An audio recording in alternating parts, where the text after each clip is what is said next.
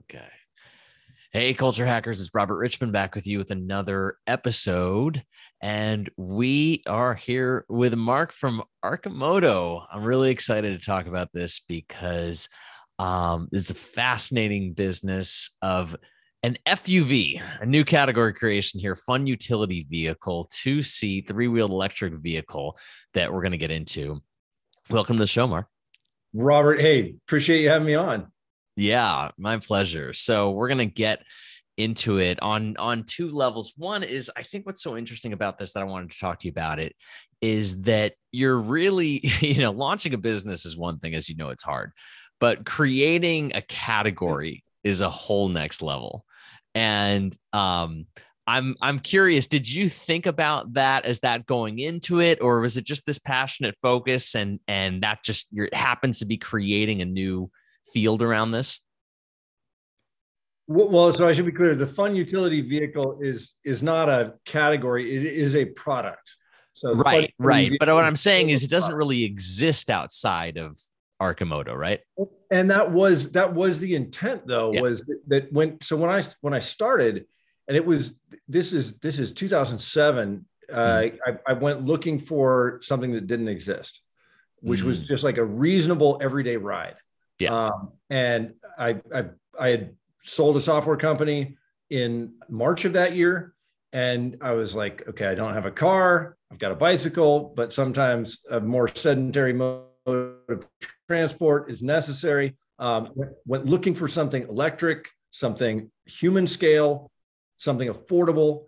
Um, and I just, I couldn't find it. Uh, and then I went to a parade later that summer and I saw this little three wheeler rip by called the Buggy, designed by a guy named Mark Murphy, about 10 miles to the south. Um, and it was just, that was just like, you know, moment of seeing this, the, the gap, right? The, the, in the transportation space, there was this just, and I, it, it was kind of shocking that I hadn't actually seen that gap before. Just the disparity of, of size in, in the market opportunities. And here was this little three wheeled reverse trike thing, giant grins on the faces of the drivers, electric. And I was just like, that's there, there, how is there nothing in the market in this gap? There is an opportunity here. Um, that uh, you know, and coming from software, I was like, so you know, bought a kit uh, from him and uh, got some of my mechanically inclined friends to help put it together. Mm-hmm. Um, and I, uh, of course, thought, well, you know, probably take about six months to come up with a market viable, ready product, ready to go, conquer the world. Um, it's taken a little bit longer than that, but that's that's sort of how it began. It was definitely look. It, it, it was it wasn't like I wasn't necessarily trying to create a new category. It was just filling a insane void. Mm, got it. And how? At what point did you know there was a, a market fit for it? Uh, so so sort of triangulating on the market fit took seven years. Mm. Right. It was because it was uh, what, we started with was a one seat uh, rear wheel drive had uh, I mean it was it was it, it, it was in the direction of the answer um, but it but it once we got it put together it was like well this isn't going to be a mass market solution um, and so that that was what started kind of the iteration process. I've, I would say the first the first seven years was was sort of like a, a binary search through the field of three wheeled electric reverse trikes, and it was um, it, it, was understanding what you know. Part of it we, we would basically like you know build a prototype, put it in front of people, and say, "What do you think? Would you buy this thing? Right? And for how much would you buy this thing?" And, and all the while, the mission was we got to get it to the point where anyone can afford it because the mission is sustainable transportation. And you don't get to sustainability unless you've got affordability and wide adoptability. Mm-hmm. Um, but as we put things in front of the market, then people are like, oh no, I wouldn't buy that thing. It needs to have this and this and this and this and this. It needs to be able to carry two people. It needs to, you know, be able to go on all the roads. It's got to have a certain amount of range. And so, so the first part of it was like, if you if you look back on kind of the history page of Arcimoto, the the first like seven nice tries, they get they they got bigger and bigger and bigger and bigger as as we learn from the market what the market would require. Um, and then the breakthrough was delivering on those really herd needs in a way that that was was really compact, lightweight, on the target of the mission. Got it. Were there were any of those needs surprising to you? Um, not you know when I started, I was just thinking, well, I you know almost everybody drives alone all the time, so you know one seat electric thing that takes you where you want to go. But that one was, um, and actually there were there were a, a couple of guys who were the uh, creators of a, a, vehicle called the Gizmo um, that actually was here in Eugene. It was another three wheeled reverse trike back in the '90s, um, and they they sort of came up to me. They're like, if, uh, if we could tell you just one thing, just one thing, make sure it has two seats, you know? And in retrospect, that's totally obvious because when you get your when you get the keys to your new fun thing, you want to show it off, you're like, hey, hey, Robbie, uh, just pulled up to your house. Um, here are the keys. You know, it's like, you know, you want to be like, hey, jump on, let's go mm. for a mm. ride, check it out. Right. So that that even even though we drive alone almost all the time, that ability to take another passenger was was a really critical thing. You know, it took a couple of years for it to get through uh, my brain, um, but uh, there there were other things. I mean, even just the the the it's just uh, a lot of sticky wickets, a lot of tricky design and packaging problems primarily. Got it. So seven years development on that. Uh, there had to be points in time where you thought this just is not going to make it, right? Yeah. Well, I think for those first seven years, I, I was like 99% thought we were probably totally screwed, you know, but I, every time I would get, so every time I kind of wanted to quit, I couldn't quit because we had resources to do what we wanted to do. And then every time we didn't have the resources, there was always like one more thing to try. Right. And I would also, I, just sort of like look around at the world and go, well, um, has anyone else cracked this problem yet that is fundamentally critical to be cracked? And nobody had. So um, might as well keep going. Yeah, yeah, yeah. And what were your influences around that? I don't even know if the the book probably wasn't even around Zero to One by Peter Thiel, but were there were there things that that helped you out in terms of the psychology of being able to do this? Uh, I so I I, I actually read Zero to One. I, I I think I got turned on to that book in probably 2017 or something like that. Mm-hmm. Um, and it, you know, great book. Yeah, getting getting to one is tough. Mm-hmm. Um, in in vehicles, one to n is actually also very very tough. Um, so getting to the right idea is is just only the first first step of the battle. Um, I think for me, uh, it was. I think it, probably the, what really kept me going is just really caring about it you know, I I the I started it because it, just opened the front door and looked at the world and said, you know, we're we're in a real pickle with the climate, and if we don't solve this problem, we're all toast. And and, and I think that that and I, I also just I don't like to quit. Mm-hmm. Yeah. But I mean, at some point, there's was there ever like big money concerns about that, or there was always money to keep going?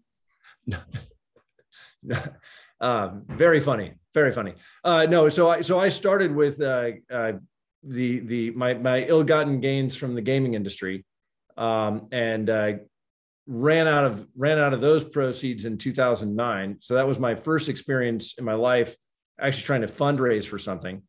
Um, so I went down to Silicon Valley, uh, Sand Hill Road, in September of 2009 if you can recall back what September of 2009 was like in both the financial market, the venture world, and then uh, the fact that you'd had all of these early, you know, the first kind of wave of venture-backed EV uh, was was in the process of collapsing at that point. Mm-hmm. Uh, and so I basically got laughed out of every office on Sand Hill because I was this, you know, game designer with a with a freaky looking three wheeled vehicle prototype, and they're like, uh, no. Um, so that that began the uh, the friends and family push, and then uh, you know had to make new friends and family stopped returning phone calls.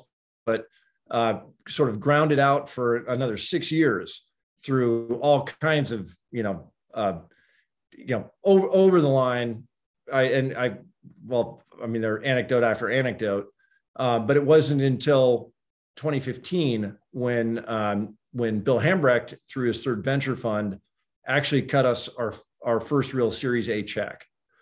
And when uh, our, our our Silicon Valley lawyer at Fenwick uh, and West said, you know, if you actually close this round, um, that will be the longest running successfully closed Series A in the history of Fenwick and West, which uh, which we did close, mm-hmm. and that that was what allowed uh, um, Arcimoto to build the Generation Eight first looks like works like prototypes, um, and uh, ultimately uh, Bill was through his through WR Hambrecht was the one who took us public uh, using uh, Regulation A, listed on Nasdaq in order to build out our first production facility. Got it. And and was everybody on board with that, or were you pushed early to go public, or how did that work? Uh, well, so so Bill, it, it wasn't a it wasn't a push. I mean, I think had I known what I was getting into, he would have had to push a lot harder. Um, but but so so you think about what uh, so Bill was one of uh, half of Hambrecht and Quist um, back in the day, and this was this was the uh, bank that took Apple public uh, designed Google's Dutch auction IPO, Amazon, Intel, Adobe. And what what Bill related to me was that in the you know in the 80s when they took Adobe public, I think it was a six million dollar public raise uh, to build what is now a you know multi-billion dollar company. Mm-hmm. But through the through the late 80s and 90s and the tech boom, the the the the ability to go public just kept getting farther and farther away. You know, companies would wait longer and longer. The process became more expensive and more onerous. Um, and so all of that value creation that is in the in the kind of the you know once the the early ideas are proven and the the real building of the company, um, all of that value creation just went to the venture world, and the public had no ability to, to participate in it at all. And so what what Bill did with a, a number of other folks is worked uh, on the Jobs Act and the changes to Regulation A that was specifically so that smaller companies could go public earlier um, and enjoy the the benefits of being public, which are you know access to different types of financing tools and and so on. And, and I think also as a vehicle company, it is it is actually a, a, good thing to be a public company in terms of the level of disclosure, um, the the uh, the discipline on on finance and, and reporting and all that. Um, so and and particularly in Arcimoto's case, we are a public company with a public mission, mm-hmm. and so the ability for people who believe in what we are trying to do and and think that we're on the right track for them to be able to support that not just as customers but actually as stakeholders I think is a really critical thing. Yeah. So you go public, you get some money in there to really uh, take it to the next level, and then with with it being public, obviously the price can fluctuate a lot. And and what does that do to the company, especially to the culture of the company? Wait, let me check the ticker right now. Uh, no, kidding. Uh, it's it's I think it's a it, it can be a distraction. Uh, it can certainly be you know when when things are when the, when the rocket ship's going up, it's like everyone's stoked. Um, I, but I, I, try to encourage as much as possible people to remember that this is a long game. We're still not yet to the promised land, um, but that uh, you know, and so, uh, but yeah, if you if you, if you get in early with you know, on the at, at a low price, that's certainly an upside for for folks. Yeah, yeah, and so you've you've recently rolled out core values and how's that been going? And thank you by the way for your sage advice. Pleasure uh, pleasure. it's uh it, the we we really so I, I i sort of laid down the the core values at the beginning uh mm-hmm. which were are pretty close to the beginning. Our first three values were continuous improvement environmental efficiency and fun. Um, and then at the uh, about a year ago um, as we got more and more people on board. Um, some folks in the company said, you know, we really want to make this a, we really want to get this piece of it right. Like what, what is our agreement with each other um, about how we're going to relate to one another, how we're going to operate within the company, how we're going to represent the brand. Uh, and so we did a lot of work over the course of the last year to really refine those statements of values. I mean, even for people who don't believe in the mission of the company, but just want to build great rides um, and want to work together in, in a way that's effective. Uh, and what what I found through that exercise is just as as as as we've sort of refreshed and reiterated those what what are our shared agreements that things have just really really really started to click and it's it's been it's been beautiful to watch very cool. Like what's what's a, a beautiful thing you've watched as a result? Uh it's i think it's a lot of it comes down to the way that we communicate with each other primarily and show up for each other. Um, that the what what had tended to be things like you know people sort of throwing up blockers or you know we'll solve that next week or let's set a meeting you know it's there's there's a lot more hustle uh, a lot more teamwork a lot of let's um, I, I, was I, I was turned on to an acronym the other day of win what's important now mm. so i don't know if you've if you've heard the win acronym but mm-hmm. that that one is that one's really critical because there's there's always um, in in in crafting something with a, a team of uh, of 20 then 50 then 75 then 200 but you're thinking you know ultimately this is we're aiming to be a global scale venture solving a major problem in very short order um, getting people getting getting a large organization to really speak the same language and hold each other to the same account is absolutely critical through growth. Very cool. Very cool. So one of the lines you said last time we talked was you said you had all these business ideas and you thought I could do a bunch of them and I'll definitely fail, or I could do one and I'll yeah. probably fail, and I'll do was- that one. And I thought that was a great. Uh, it's funny. It's it's a humble thing to say. It also reminds me of Elon Musk, who said with uh, with with SpaceX, he said, you know what, I'm probably going to fail, and it's worth doing it anyway. Um, and that kind of big goal plus humble rationality i think creates a space for to to develop something great um i'm curious it what was, it was, yeah. it was the truth i mean in, in, right, that, right. that, was that was 2009 i had you know when you it, I, I, the analogy i use is if you if the very first time you play baseball you step up to the plate and somehow the bat connects with the ball and it goes out of the park mm-hmm. you you think oh i'm a great baseball player right and so that was kind of the uh, the experience of, of GarageGames which was the first company where we you know we all kicked in 10 grand a piece in 2001 and exited in 2007 for a, a much bigger number uh, through a, what was really a lifestyle oriented gaming company mm-hmm. um, and so what i at that point i was i was i was good with code but i had no clue what to do with money um, but I did have that irrational exuberance of the first exit uh, without really trying too hard. And so in that point, at that point, I started six different endeavors kind of at the same time, one of which was Arcimoto. And by 2009, I had, you know, was basically out of cash and all of them, I just realized I'm going to have to close down e- either, either I don't close down anything and then they all just immediately fail, or I'm going to have to close down five of six and then whatever I choose will likely fail.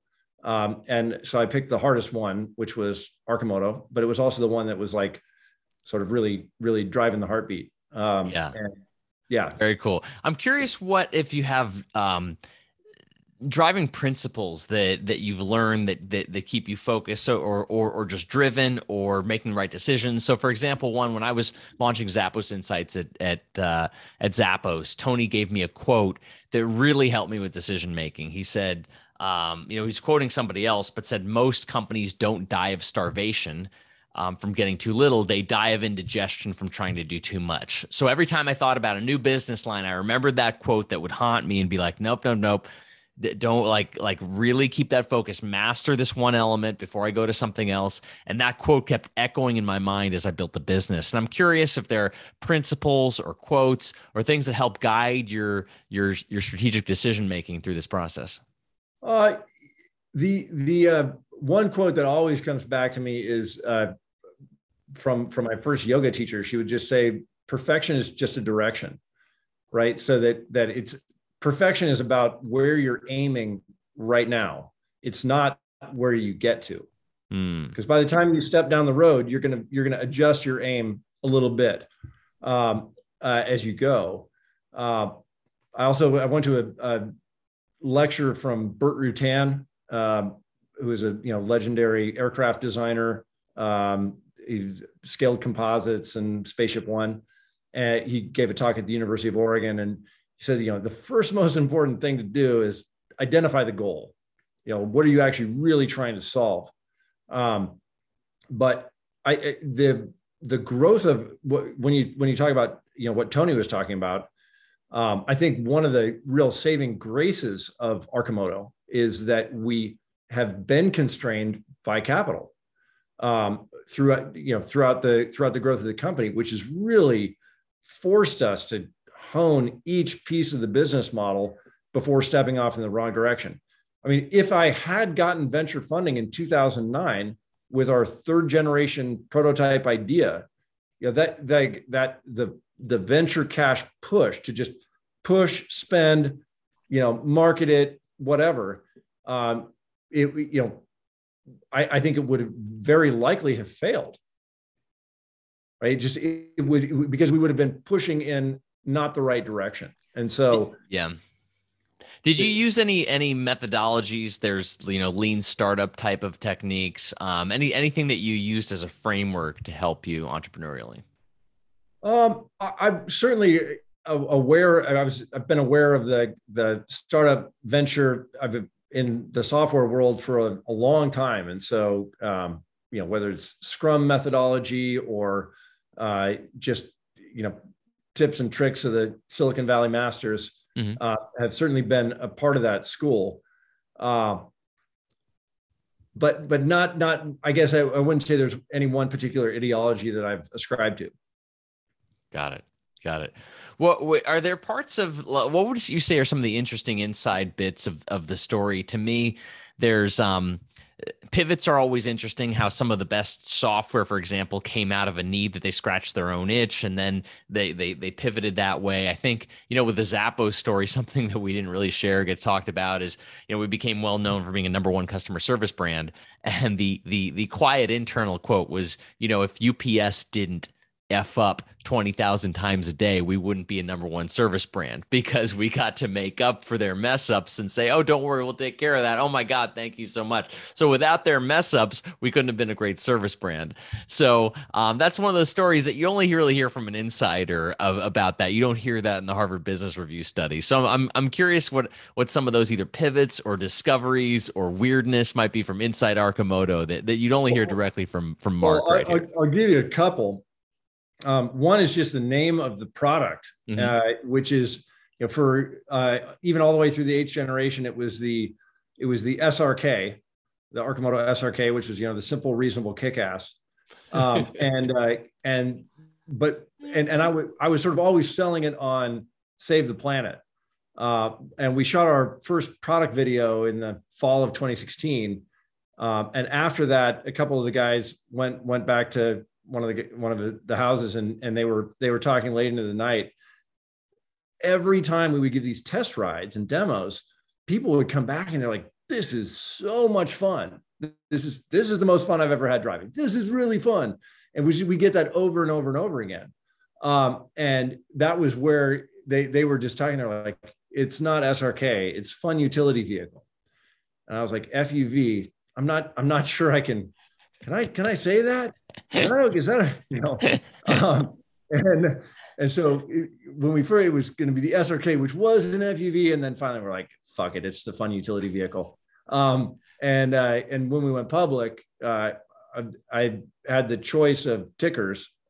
Um, Moto, which was Motorola, was a, a, day or two away from becoming available, and so I, I called my mom and I was like, "Mom, it's uh, it's down to MOTO or FUV? And she's like, you've got to go with FUV. So the reason we're uh, FUV on NASDAQ is because of my mom. Got it. Um, and then the, the other story is is how we how we pivoted the sort of the in market experience model. You know, we from day one we were planning to sell direct online and then have you know kind of demo stores.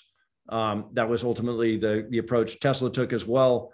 Um, and then as we were driving them in city after city after city, people would just, as we were driving by, say, "Where did you rent that? How can I rent that? I I want to try that thing." And and every time I just sort of say, "Well, you can't rent it uh, if they're not for rent. You can go to our website and put in a pre-order." Uh, and then John Freese, who was actually one of the inspirations behind Fun Utility Vehicle, finally he's like, "Hey, how about we turn that whole in-market experience model into a profit center?"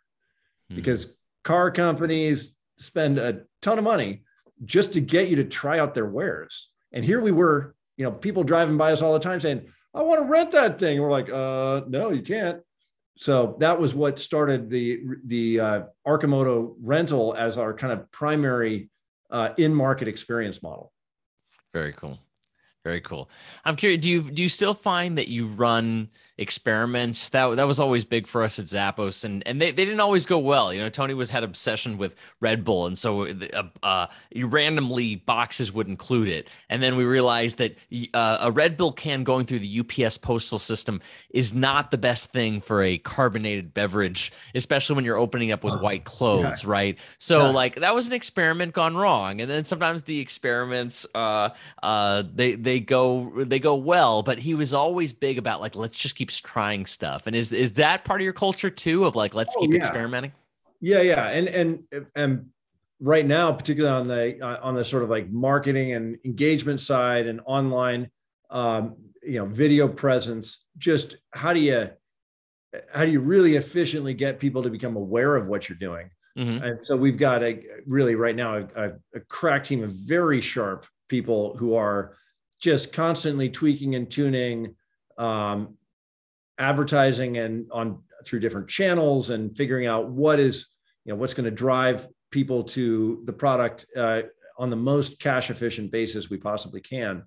Um, i think the on, on the product side uh, you know that was that was certainly a feature of the first eight years was just really you know it was it was sort of like you know, there's gold in those hills. I don't know exactly where, but we're going to kind of triangulate in on it by building a prototype, seeing what works, seeing what doesn't, move the drivetrain, move the battery, package the people differently, put different features on.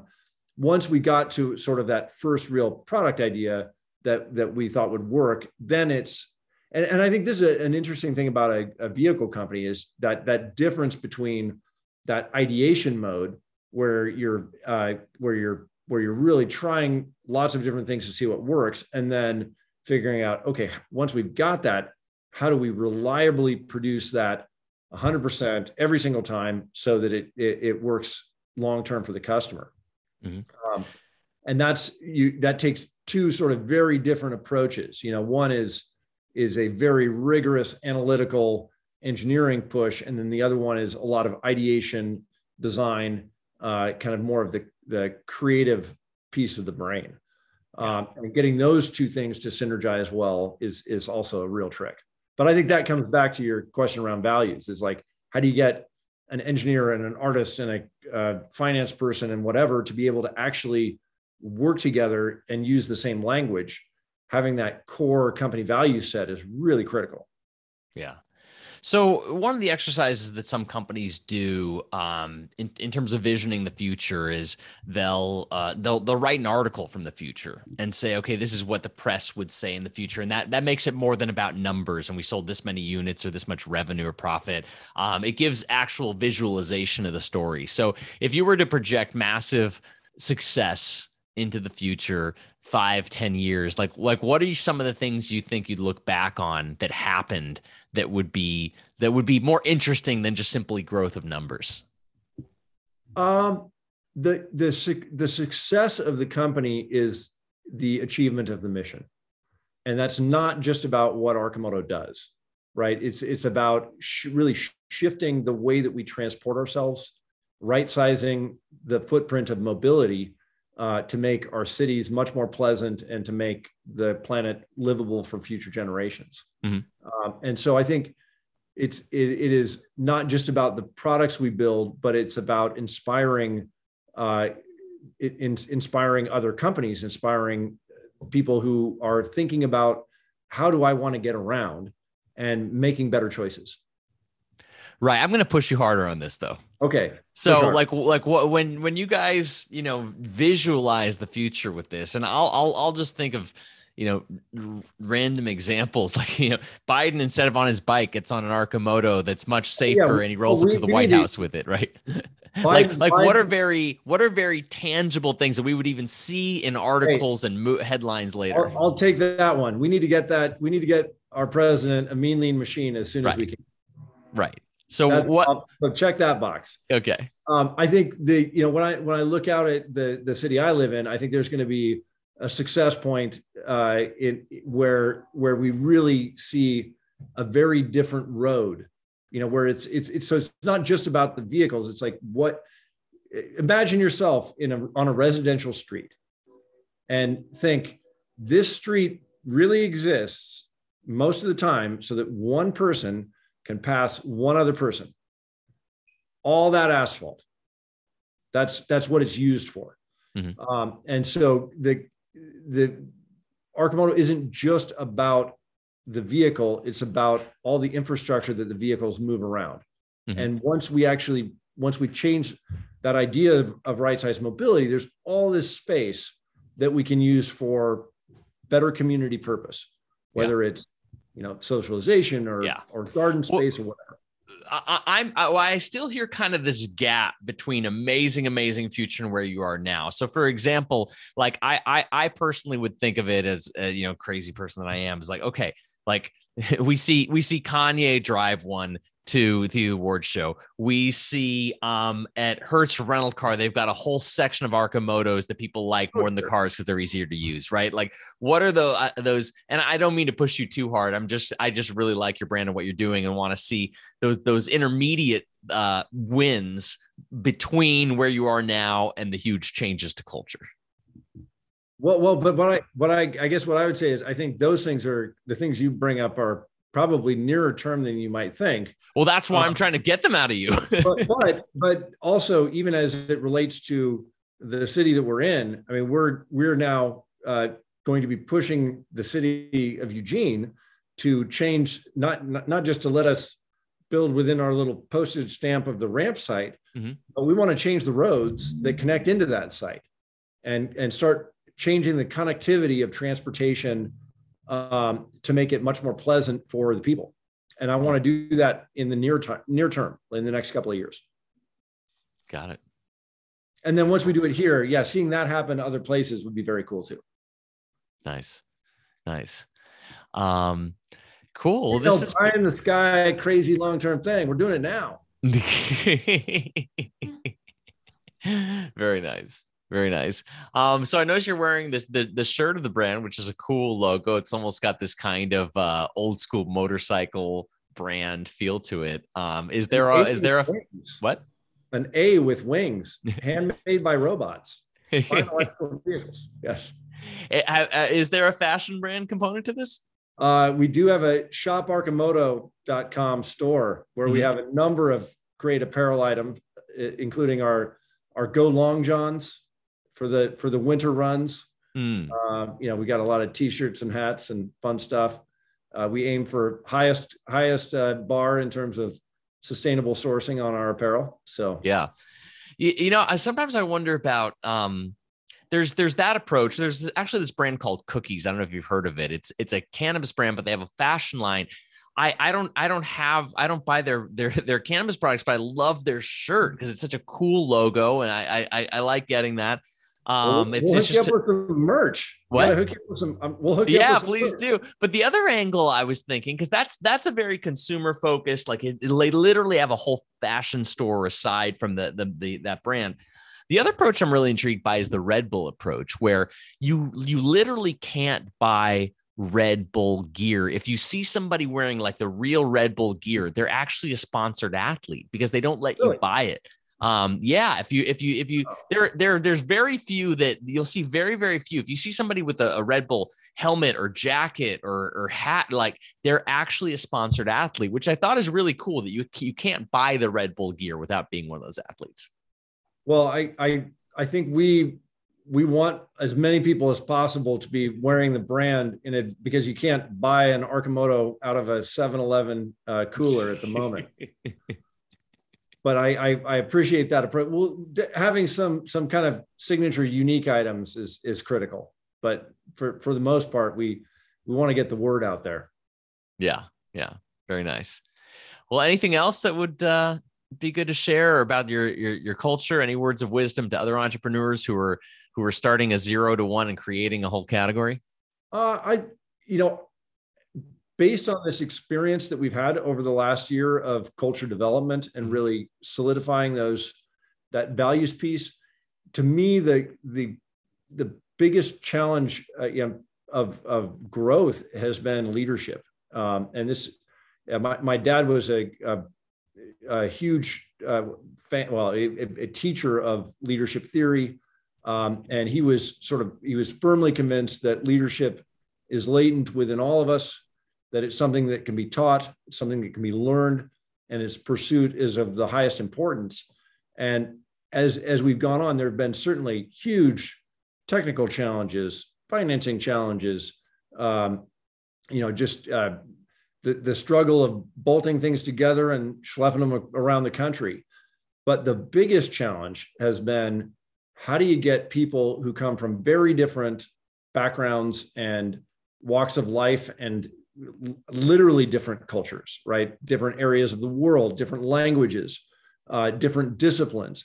How do you get all those people to come in and mesh and start rowing in the same direction?